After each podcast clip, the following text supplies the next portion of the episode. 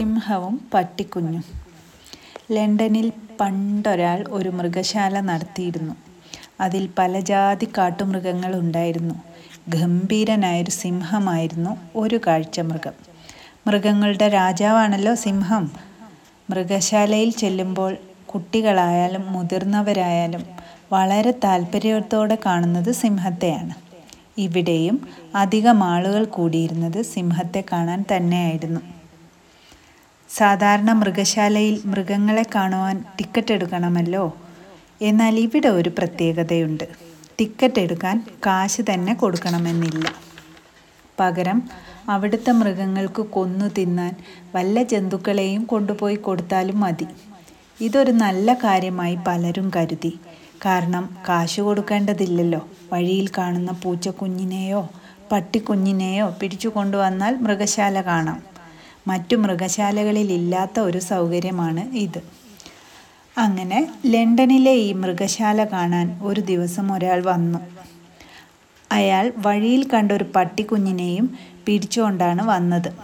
അയാൾ അതിനെ സിംഹത്തിന്റെ കൂട്ടിലേക്ക് ഇട്ടുകൊടുത്തു. പട്ടിക്കുഞ്ഞു പേടിച്ചു പോയി അത് കൂടിന്റെ ഒരു മൂലയിൽ പോയി വാൽ കാലുകൾക്കിടയിൽ വളച്ചു വെച്ച് പതുങ്ങിക്കൂടിയിരുന്നു. സിംഹം പട്ടിക്കുഞ്ഞിനടുത്തെത്തി. അതിനെ ഒന്ന് മണത്തു നോക്കി. അപ്പോൾ പട്ടിക്കുഞ്ഞ് കാൽ നാലും പൊക്കി പിടിച്ച് മലർന്നു കിടന്നു. പിന്നെ വാലാട്ടിക്കൊണ്ടിരുന്നു. സിംഹം കാലുകൊണ്ട് അതിനെ കമിഴ്ത്തിയിട്ടു. പട്ടിക്കുഞ്ഞപ്പോൾ പിൻകാലുകൾ മടക്കി കുത്തിയിരുന്നു. സിംഹം തല ഓരോ വശത്തേക്ക് മാറി മാറി തിരിച്ച് കുറേ നേരം ആ കൊച്ചു ജന്തുവിനെ നോക്കിക്കൊണ്ടിരുന്നു. പക്ഷേ അതിനെ തൊട്ട് മൃഗശാലയുടെ ഉടമസ്ഥൻ വന്ന് സിംഹത്തിനൊരു ഇറച്ചി കഷ്ണം ഇട്ടു കൊടുത്തു. സിംഹം ഇറച്ചി തിന്നു. എന്നാൽ ചെറിയൊരു കഷ്ണം ബാക്കി വെച്ച് അത് പട്ടിക്കുഞ്ഞിന് തിന്നാനായി നീക്കി വെച്ചു കൊടുത്തു. അങ്ങനെ രാത്രിയായി. രാത്രി സിംഹം ഉറങ്ങാൻ കിടന്നപ്പോൾ പട്ടിക്കുഞ്ഞ് പതുക്കെ പതുക്കെ അതിന്റെ അടുത്തു ചെന്ന് കിടന്നു. സിംഹത്തിന്റെ പാദത്തിൽ തല വെച്ച് സുഖമായി ഉറങ്ങി. അന്നു മുതൽ അവർ ഒരുമിച്ചായി താമസം. സിംഹം പട്ടിക്കുഞ്ഞിനെ ഒരു തരത്തിലും ഉപദ്രവിച്ചില്ല. തനിക്ക് കിട്ടുന്ന ആഹാരത്തിന്റെ ഒരു ഭാഗം പട്ടിക്കുഞ്ഞിനും കൊടുത്തു. സിംഹവും പട്ടിക്കുഞ്ഞും ഒരുമിച്ച് കിടന്നുറങ്ങി. ഇടയ്ക്കൊക്കെ സിംഹം പട്ടിക്കുഞ്ഞുമൊത്ത് കളിക്കുകയും ചെയ്തു. അങ്ങനെ ഒരു ദിവസം ഒരാൾ മൃഗശാല കാണാൻ വന്നു. അയാൾ സിംഹത്തിന്റെ മുറിയുടെ അടുത്തെത്തി നോക്കി. അയാൾ അത്ഭുതപ്പെട്ടു പോയി. കാരണം തന്റെ മുമ്പ് കാണാതായ പട്ടിക്കുഞ്ഞാണ് സിംഹത്തിനടുത്തു നിൽക്കുന്നത്. സന്ദർശകൻ ഉടമസ്ഥനോട് പറഞ്ഞു സിംഹത്തിന്റെ കൂട്ടിലുള്ളത് ഞാൻ വളർത്തിയിരുന്ന പട്ടിക്കുഞ്ഞാണ് അതിനെ എനിക്ക് തിരിച്ചു വേണം. അപ്പോൾ ഉടമസ്ഥൻ പറഞ്ഞു അതിനെന്താ? നിങ്ങൾക്കതിനെ വിളിച്ചുകൊണ്ട് പോകാമല്ലോ സന്ദർശകൻ പട്ടിക്കുഞ്ഞിനെ അടുത്തേക്ക് വിളിച്ചു. സിംഹത്തിന് കോപം വന്നു. എല്ലാവരും പേടിച്ചു പോകത്തക്ക വിധം അത് സടവിടർത്തി അലറാൻ തുടങ്ങി. സന്ദർശകൻ പട്ടിക്കുഞ്ഞിനെ വേണ്ടെന്ന് വെച്ച് തിരിച്ചുപോയി. സിംഹവും പട്ടിക്കുഞ്ഞും ഒരു വർഷത്തോളം കൂട്ടിൽ അങ്ങനെ സ്നേഹിച്ചു കഴിഞ്ഞുകൂടി.